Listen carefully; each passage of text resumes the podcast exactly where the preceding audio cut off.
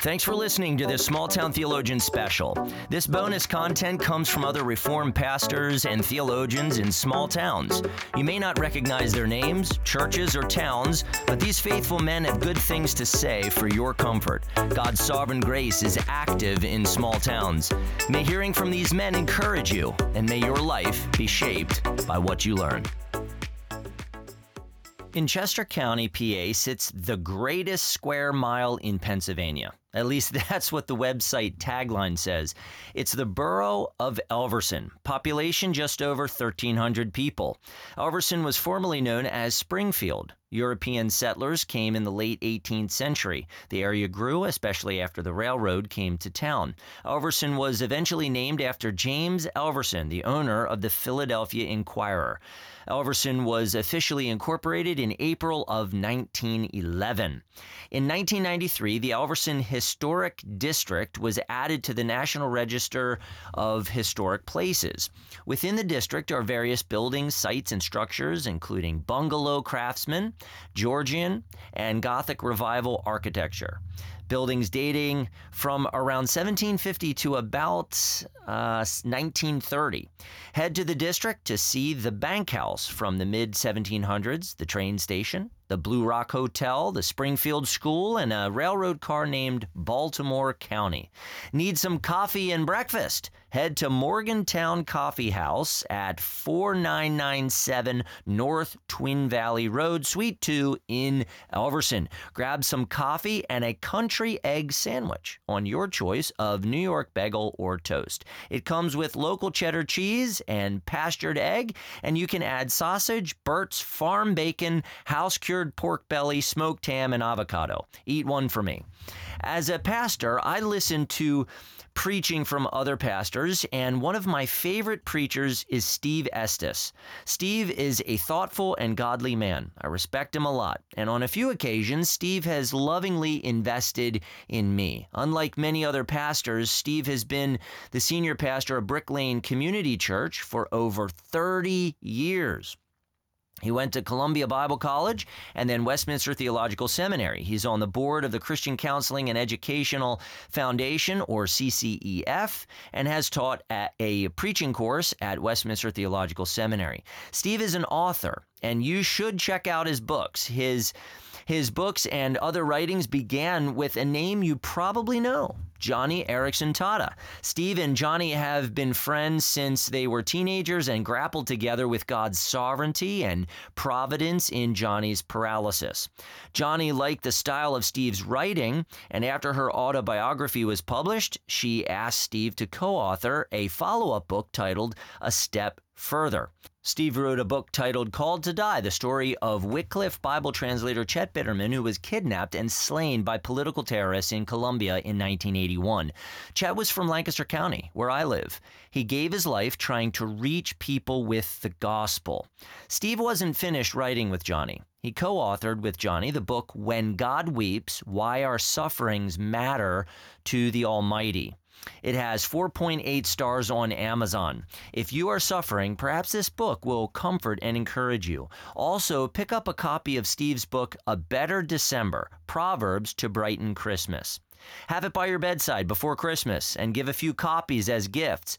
Paul Tripp said of this little beautifully designed hardcover book, Here's a book like you've never read before. It meets us at the intersection of ancient biblical wisdom and the dreams, struggles, and disappointments that are part of our Christmas season. With humor, poignancy, and clarity, Estes demonstrates that Solomon knew things about our holidays that we all need to know. With the help of Solomon, Estes shows you how you can have a Christmas that actually matches the message of the season you are celebrating. Steve is married to Verna, and they have been married for almost 50 years. They have eight children and 16 grandchildren. Steve is the senior pastor of Brick Lane Community Church in Elverson. It would profit you to head to brick52.org, B R I C K 52.org, to learn more about God's work in Elverson. The message you're about to hear is titled I Will Build My Church, Part A, and it is part of a five part series. You can find the rest of the messages in the show notes. I hope you are blessed by Steve's message and ministry. May God open your heart to see the beauty of Christ's work in and through his church.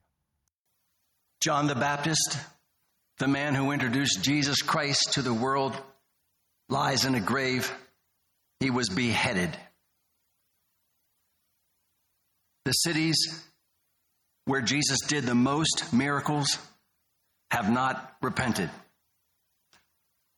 The loaves and fish that were meant to feed people and lead Jesus to the bread of life led him instead to demand that he become a king and lead them against the Romans.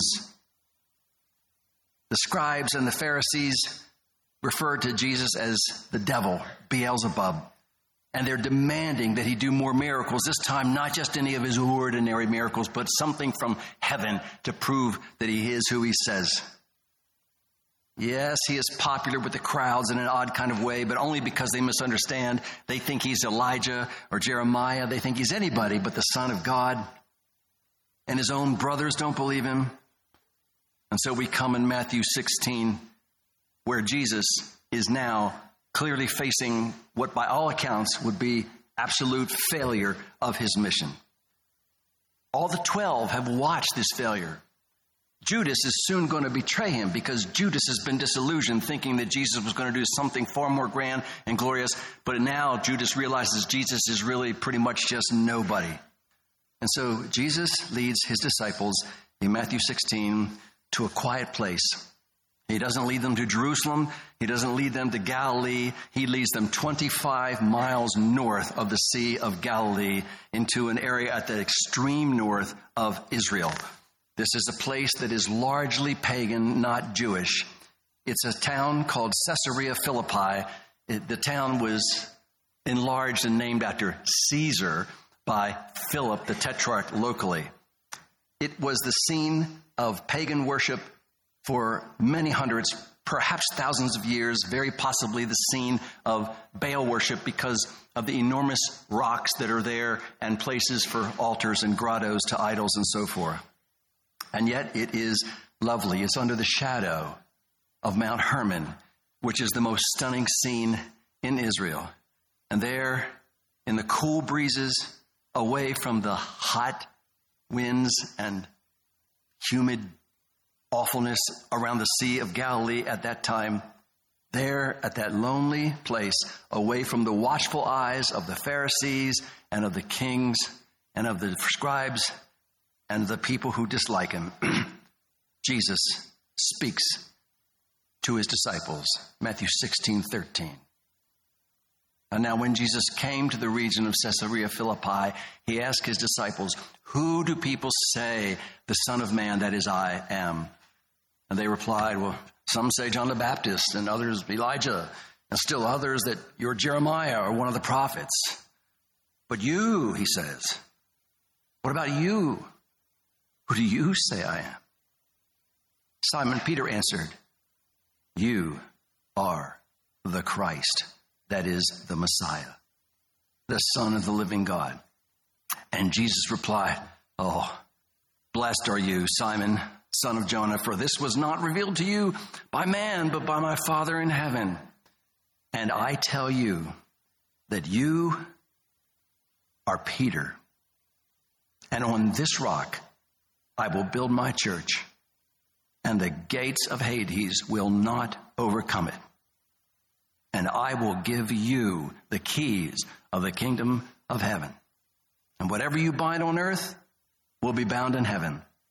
And whatever you loose on earth will be loosed in heaven.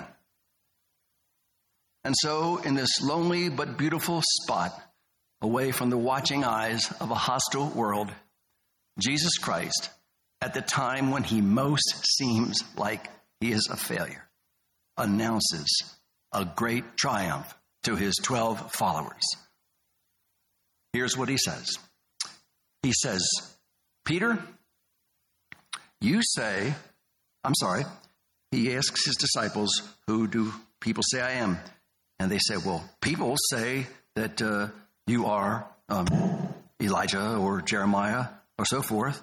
But then Peter says, But I say, Jesus, that you are the Messiah, the Son of God. And Jesus says, Oh, no human insight gave you that. Blessed are you, Simon, son of Jonah. This was not revealed to you by man, but by my Father in heaven. In other words, Peter, what you just said is God given.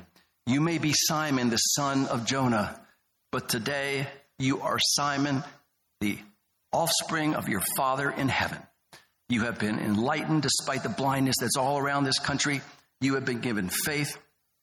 And so Peter's confession that day was his acknowledgement that God has come to earth in the form of his Son. It's Peter's confession that no matter how crazy this world is, that the powerful descendant of David, the Messiah, has come and has come to set things right. It is his confession that when Jesus healed a leper's person or healed a paralyzed person, that this Jesus has the ability and will one day give us new bodies. It's his confession that when Jesus stilled the storms on Lake Galilee, that one day this Messiah will take all the wind and the fires and the earthquakes that threaten humankind, and no longer will they threaten anyone. It's Peter's confession that when folks unsuccessfully tried to stone Jesus, but Jesus was able to slip away from them, that we will be safe from our enemies someday. And it's his confession that when Jesus forgave the sins of others, Jesus would forgive Peter's sins. It's Peter's confession that this one he's been following for three and a half years will right everything that's wrong, will bring heaven to earth, even if we don't exactly understand how he'll do it or exactly when. It's Peter's confession that when Jesus sets up his throne, he and the others and all believers in him will reign with him. It's his assertion that Jesus was true when Jesus said, Fear not, little flock. It is your Father's good pleasure to give you the kingdom. So after Peter confesses this, despite the belief all around him, Jesus replies, and here's what he says Peter, he says, you just said something about me. You said that I'm the Christ that I'm the eternal Son of God, and, and what you said was supremely important. And now I tell you, I'm going to say something about you. And the you is emphatic in the way that this is written here. And what I'm going to say about you is supremely important. You say, I'm the Messiah, the Son of God. I say, you are Peter, the son of Jonah, a mere human. But Peter means rock and strong buildings are built upon rock. And I'm going to do something magnificent through you, sir. I will build a church, and it will be my church.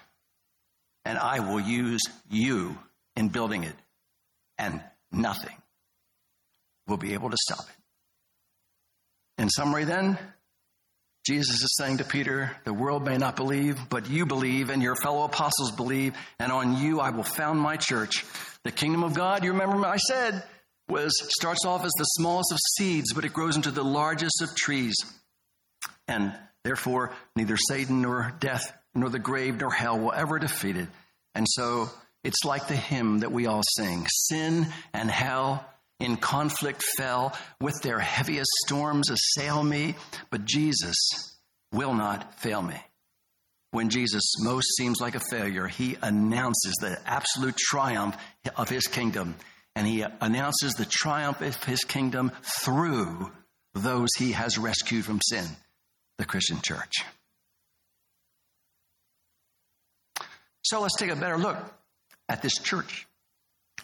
Jesus said in our passage in verses 18 and 19, the focus of where we're looking at today, I will build a church. he's talking about some great kingdom, some great enterprise, something really massive he's going to do. Why does Jesus call it a church? He calls it a church because a church is a gathering. Now, the English word church in our Bibles comes from the Greek word, pardon me for using a Greek word, but it's important here the Greek word ecclesia. Ecclesia is the word we get things ecclesiastical about. Ecclesiastical things are church like things.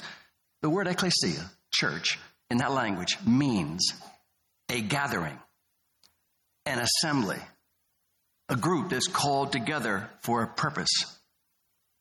It was earliest used in the Greek city states when citizens at their homes or at their business were called to assemble and vote on some important matter. And so it came to be any assembly or gathering. You may recall from Acts chapter 19 when the Apostle Paul was preaching in Ephesus, there was a riot, and in an outdoor theater, people were screaming and yelling because his preaching about Jesus was liable to threaten the uh, business trade of the local makers of the local gods. And so the, the mob was shouting and screaming and would have torn him to pieces. And we read in the Bible in Acts 19:32, the assembly was in confusion. It's the word church. The church was in confusion. A mob a group of rioters because they're gathered for a purpose. Later on, somebody tried to calm the crowd down, that same chapter, and said, Listen, if you guys keep screaming and yelling like this, the Romans are going to come and shut us all down and come down on us. If you want to press the matter further against these Christian preachers, it must be settled in a legal assembly. It's the word church. That's what he's saying. Do you get the feel for what that word means? in the way that the New Testament and secular people use it. So when Christ talks of a church, he's not just talking about a building, of course, most people know that, nor is he talking about just individual Christians. Oh, you're a Christian, you're a Christian, you're a Christian, you're the church. The idea is collective. The idea is God viewing Christians as a group. So why does Jesus call his enterprise a church? It's because a church by its very definition, by its very word, means a gathering. And so right away we learn something that's fascinating about the New Testament teaching about church. The very word church disallows the idea of a lone Christian. Disallows the idea of a Christian on his or her own because they read the Bible, because they pray, connecting with Christ, and that works. No, no. He has called us to be part of his gathering. As Mark Dever put it in a brilliant sentence, he said, Christianity is always personal, yes, but never private. Christianity is always personal, but it's never private. But there's more. Why else does Jesus call his enterprise that he's going to found a church? It's because God's Old Testament people were called his church in the Bible. I used to think when I read through the Gospel of Matthew many years ago that when I came to chapter 16, which is the first time the word church is used in, in the New Testament, and Jesus says, I'll build my church, I thought, where did he get that idea from? You know, Jesus is, is still living in Old Testament times. They go to the synagogue, they, they go to the temple, they offer sacrifices still because he hasn't died yet. And he says, I'm going to build my church. Where did he get the idea of a steeple and stained glasses and, and organs and all this sort of thing? Well, what I really hadn't realized at the time was that it is not a new idea when Jesus talks about it at all. The Old Testament sheds light on what Jesus meant when he said he would build his church because the word ecclesia, the word we translate as church, that means assembly or the congregation, is the word that is consistently used in the Old Testament for, quote, the congregation of Israel. In the Greek translation of the Old Testament, we have this many, many times. Joshua 8:35. Joshua read, quote, to the whole church of Israel, including the women and children and aliens who lived among them. Or Deuteronomy chapter 23, verse 2. Uh, the law forbids that certain people can enter, quote, the church of the Lord. Most English versions translate it, understandably, the assembly of the Lord. In the Greek Old Testament, some 100 times, the Israelite community, God's nation, the Jews, were called the ecclesia, the assembly, the congregation, the church. And in the New Testament, when Stephen, who was the first Christian martyr, was being stoned for his faith because of a sermon he just gave, in that sermon, when he's tracing what God did throughout the history of Israel, he talks about them in Acts 7:38 as quote, the church in the desert. He's talking about the Israelites assembled at the foot of Mount Sinai.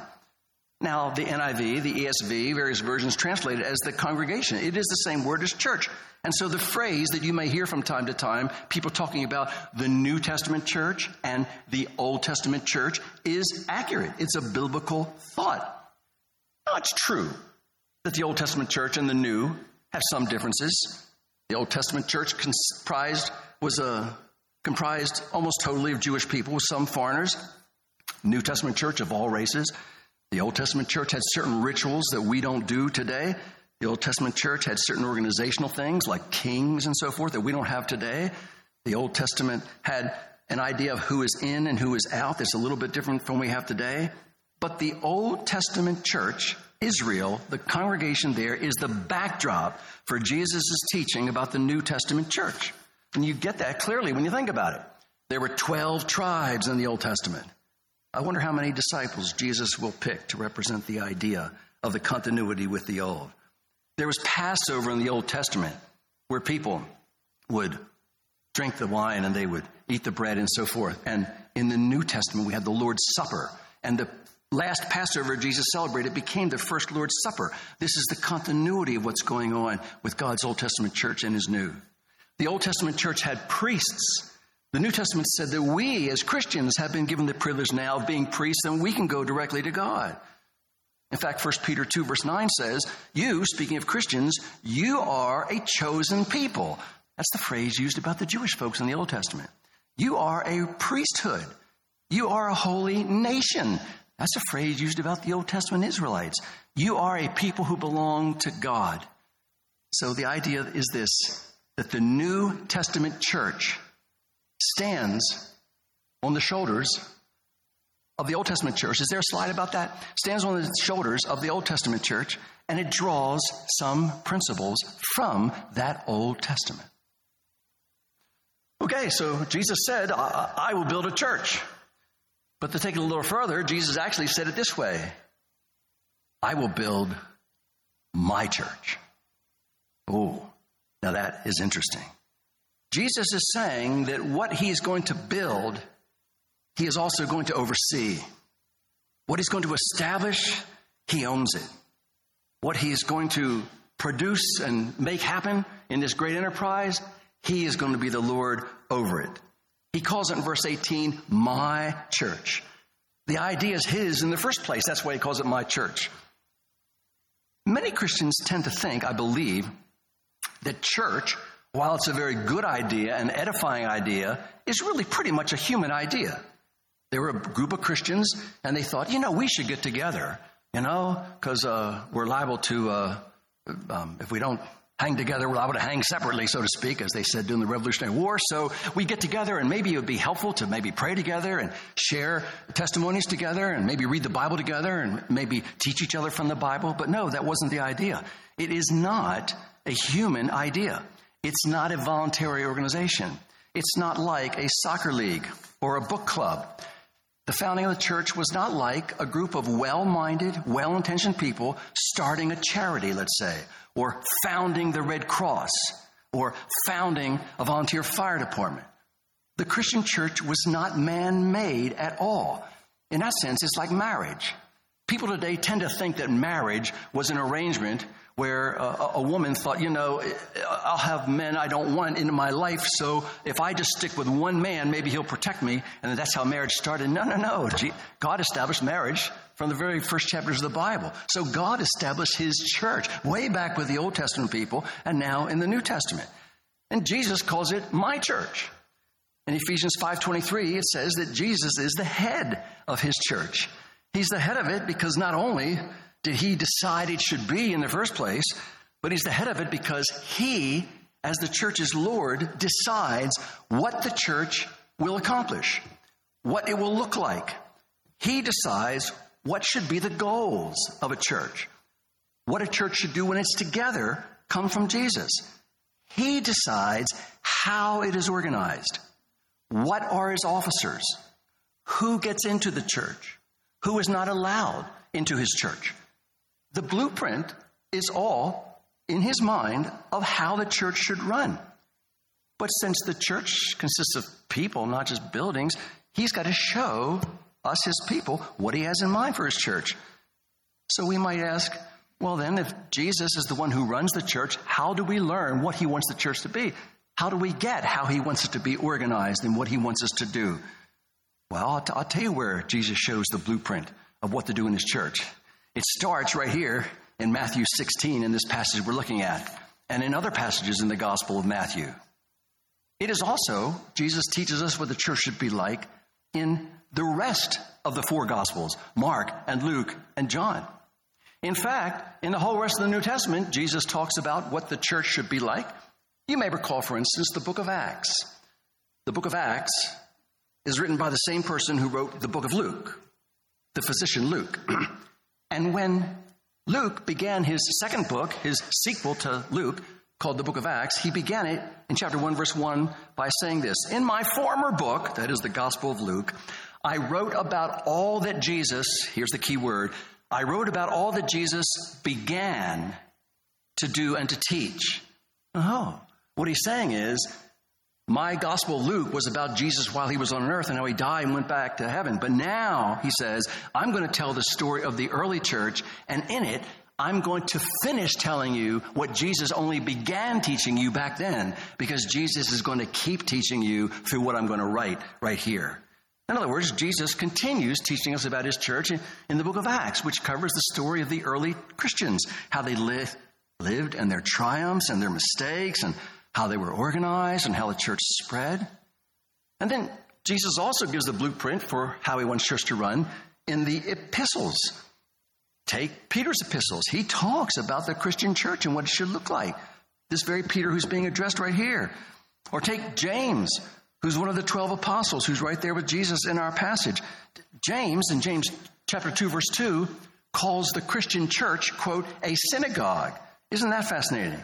In James 2, 2 he says, if, if, um, if a rich man comes into your synagogue, but most translations just translate it as church, and, and you tell a rich man to take a great seat, but a poor man to sit back in the back, it's bad news, you're sinning. And so we learn from James that there are aspects of what Jewish synagogues did in the time of Jesus that shed light on what a Christian church ought to do. In fact, the epistles, so much of them are written about what we should do in a church and how to organize ourselves that Paul writes this in 1 Timothy 3:15. I'm writing you, quote, so that you will know to conduct yourself, I'm sorry, so that you will know how people ought to conduct themselves in God's household, which is the church of the living God. And finally, Jesus tells us in the book of Revelation, the last book of the Bible, what the church is supposed to be like. There's a great deal of teaching in there as well. And most remarkably and surprisingly to many Christians, the Old Testament, as we saw, has much to teach us about what the New Testament church should look like because it is founded on the shoulders of the Old Testament church. So much of the Bible is given to teach us about what church ought to be like and what our relationship ought to be like with it, even when the word church is not in the very verse. It's like this Suppose you had a neighbor, you moved into the neighborhood, and somebody who had lived there a while knocks on your door and brings you a piece of pie. Welcome to the neighborhood.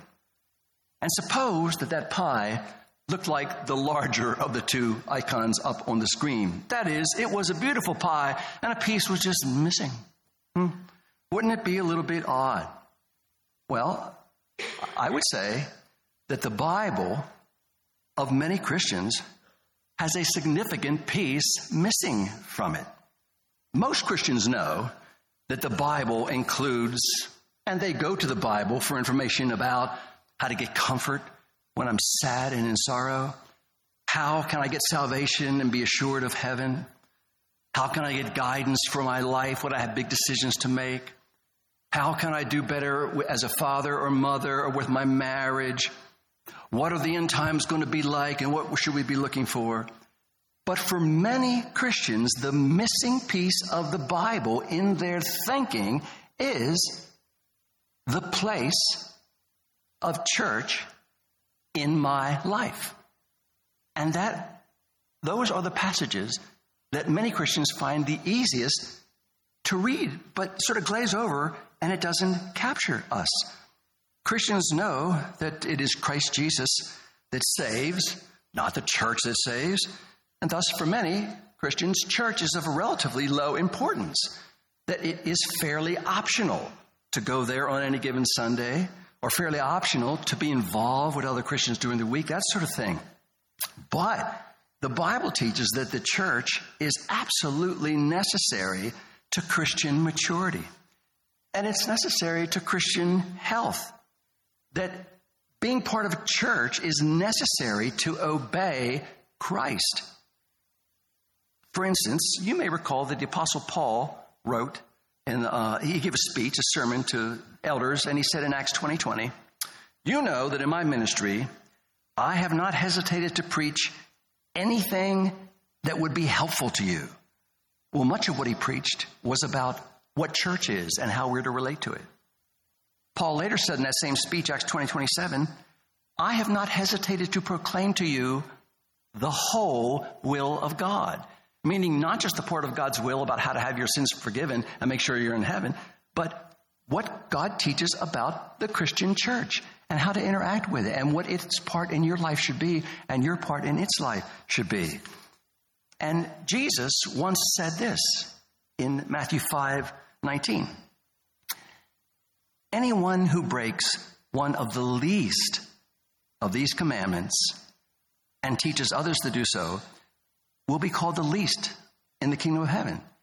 And part of the commandments that Jesus taught is what our relationship to his church should be.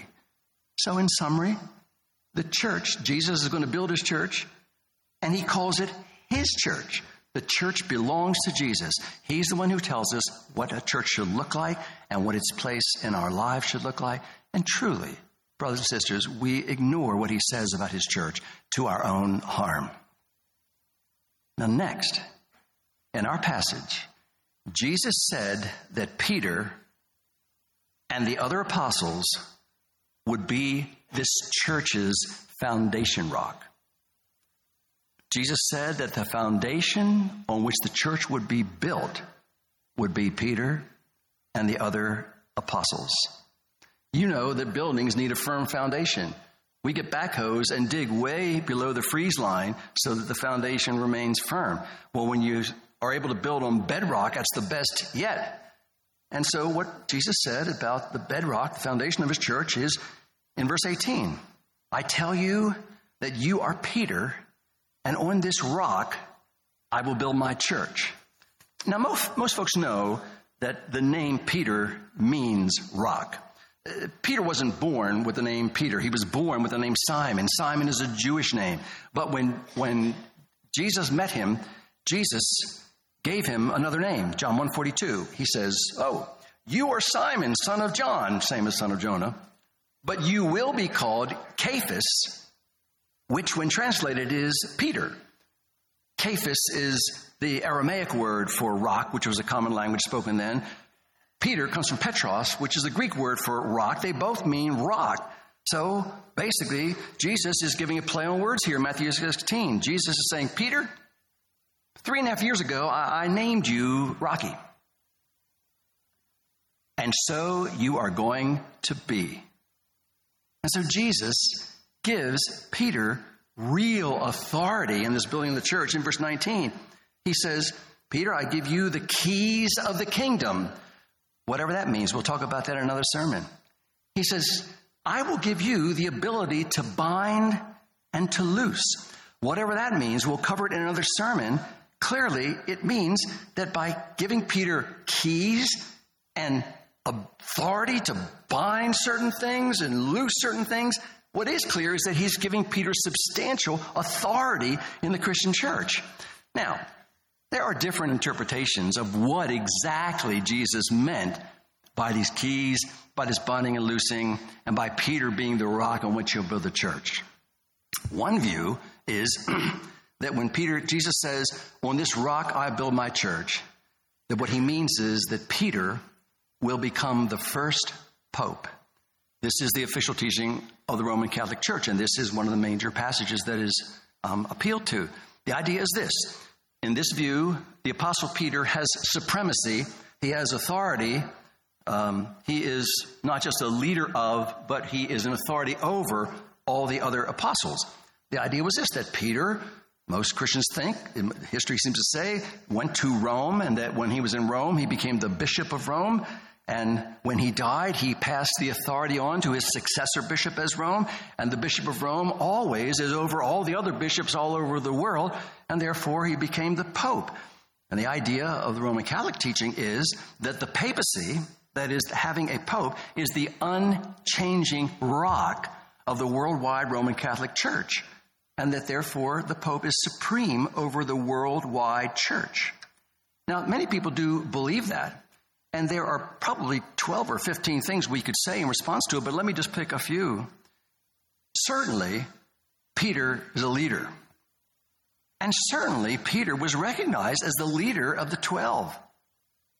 But first, we need to know that Peter's authority to bind and to loose, and I know we haven't defined it yet, we'll define it in another sermon.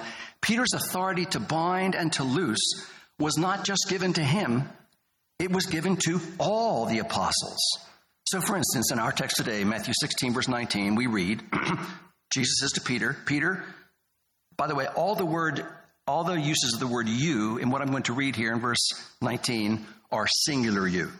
Peter, I give you the keys of the kingdom of heaven. Whatever you bind on earth is bound in heaven. Whatever you loose on earth will be loosed in heaven. But just two chapters later, in Matthew 18, verse 18, Jesus says the following to all the apostles. He says, Whatever, I'm going to use the word ye when we use the word you in the plural. Whatever ye bind on earth will be bound in heaven, and whatever ye loose on earth will be loosed in heaven. In other words, Jesus says the identical things to the other 11 disciples, the other 11 apostles that he said to Peter. Peter is an important person, but he's a first among equals. Another response to the idea of Peter being a pope comes from the book of Galatians, chapter 2, verse 9. And it there, the idea is this it, it makes clear that the other apostles were not subordinates to Peter, but they were peers of Peter.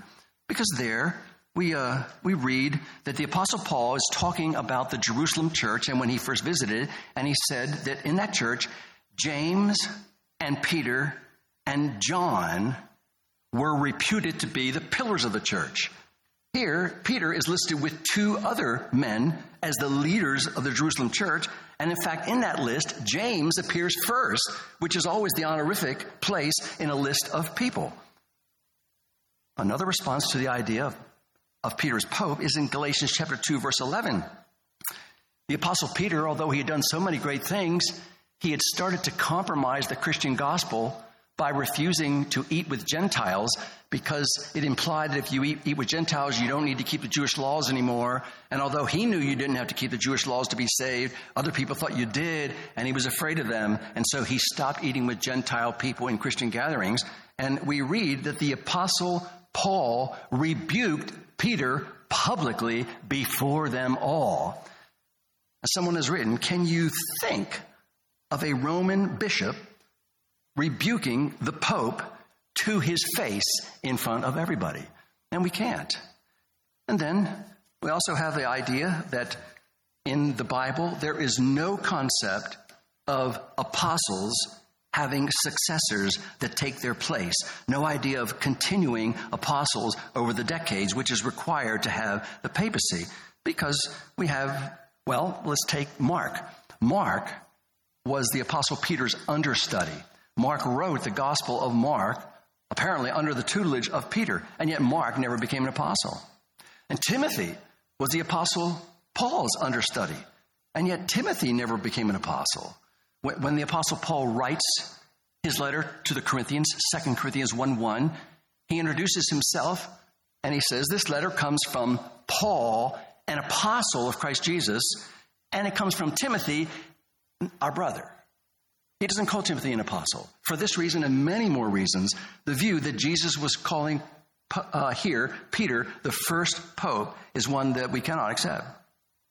So, other people, what do they think when Jesus says, Your name is Peter, and on this rock I'll build my church? Well, other people think that the rock on which Jesus will build his church is not Peter at all himself, it's merely Peter's faith or Peter's confession.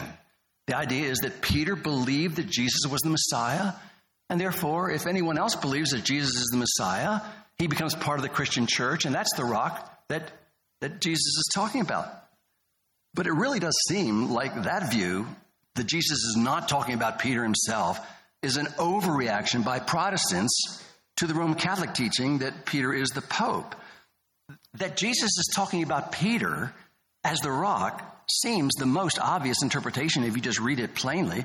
And to deny that seems to be a pendulum about people nervous about Catholic doctrine on this point. If you take the, the rock that Jesus is going to found the church on as faith, then you lose all the play of the words when he says, Peter, you are a rock, and on this rock I'll build my church.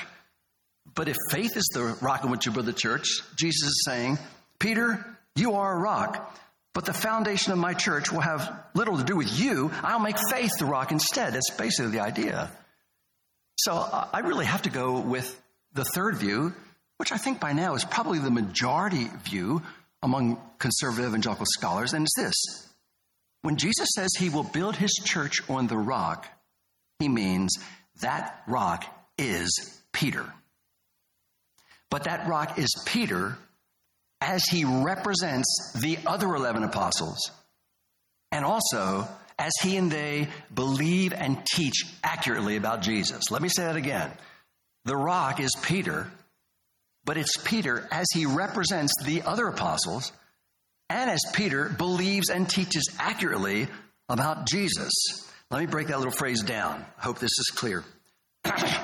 the rock I'm proposing to you is Peter in this passage. Jesus says, Blessed are you, Simon. I tell you that you are Peter. I'll give you the kingdom. Uh, you will bind things on earth and be bound in heaven. You will loose and so forth. Seven times he uses you in the singular and he talks to Peter. And Peter clearly was the leader of the 12 disciples. In all four gospels, each list of the 12 disciples, Peter is listed as number one. And then when you get to the book of Acts, the story of the early church, Peter is clearly prominent. when Judas hanged himself and the disciples are gathered and say, Well, we used to be 12 and now we're only 11, we need to pick a successor, it's Peter who led that discussion and how they were to go about it. When the day of Pentecost came and the Holy Spirit came, and to thousands and thousands of Jewish people gathered for a festival in Jerusalem, Peter was the primary one, although they all preached, who stood up and preached a long sermon, one of the longest in the Bible. It's recorded, it's his sermon. Peter was prominent in the healing stories of the book of Acts. We read that people would try to be on the sidewalk just so Peter's shadow would go over them when he walked by. When the disciples were arrested, Peter was the one who spoke up and said, We must obey God, not just men, when they were before the Supreme Court of the Jewish nation. The first preaching of the gospel to Gentile people was by the Apostle Peter to the Roman Cornelius and his home. And then in Acts 15, when there was a big council to settle some theological issues in the early church, Peter was prominent at that council. So the point is, the rock is Peter. But the rock is Peter as he represents the other apostles too. Because throughout the gospel, Peter, yeah, is the one who's always talking. He's answers first. He's outgoing. He's impulsive. He's a natural leader. He's a spokesman for the others. Yet clearly, he's a first among equals. And so when he's speaking here, Jesus takes him, we believe, as representing what the faith is of all the apostles. So, for instance, we've already seen how Jesus gave authority to bind and loose, whatever that is, to Peter, and then two chapters later gave it to the other 12, the other of the 12 apostles too. Um, but also, you take a verse like Ephesians chapter 2, verse 20. There it's talking about the New Testament church and about apostles and prophets. These are not Old Testament prophets, these are New Testament prophets. And it says that, quote, the church is built upon the foundation of the apostles and prophets. You see what's happening here?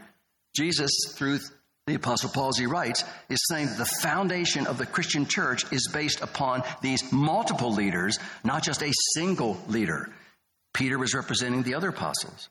Or you remember what Jesus said in Matthew 19 28. Jesus said to the 12, I, I tell you the truth. When I, the Son of Man, sit on my glorious throne, you who have followed me will sit on 12 thrones, judging the 12 tribes of Israel. All the apostles are spoken of as equal.